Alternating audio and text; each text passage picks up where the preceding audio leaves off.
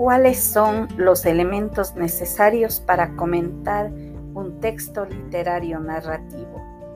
Para comentar un texto literario narrativo, en primer lugar, se debe buscar un esquema de análisis de textos literarios en el cual se pueda ir desarrollando el análisis de manera sistemática, como por ejemplo el esquema de Lázaro Carreter, que consta de seis puntos importantes. Primero, lectura atenta del texto que nos invita a leer las veces necesarias hasta comprender su contenido.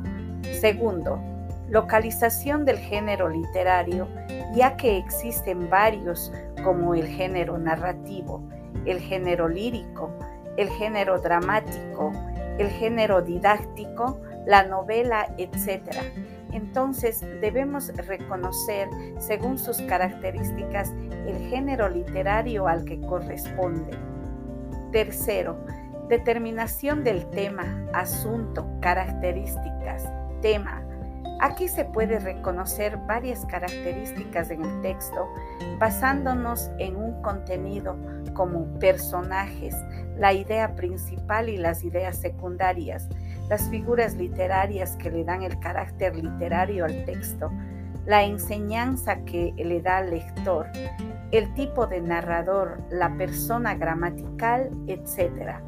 Cuarto, determinación de la estructura, composición, apartados.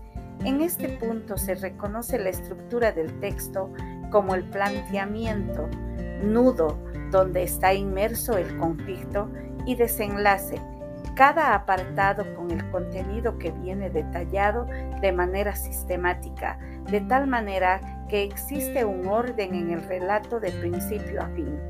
Quinto, análisis de forma, partiendo del tema, tema y forma del texto, explicación.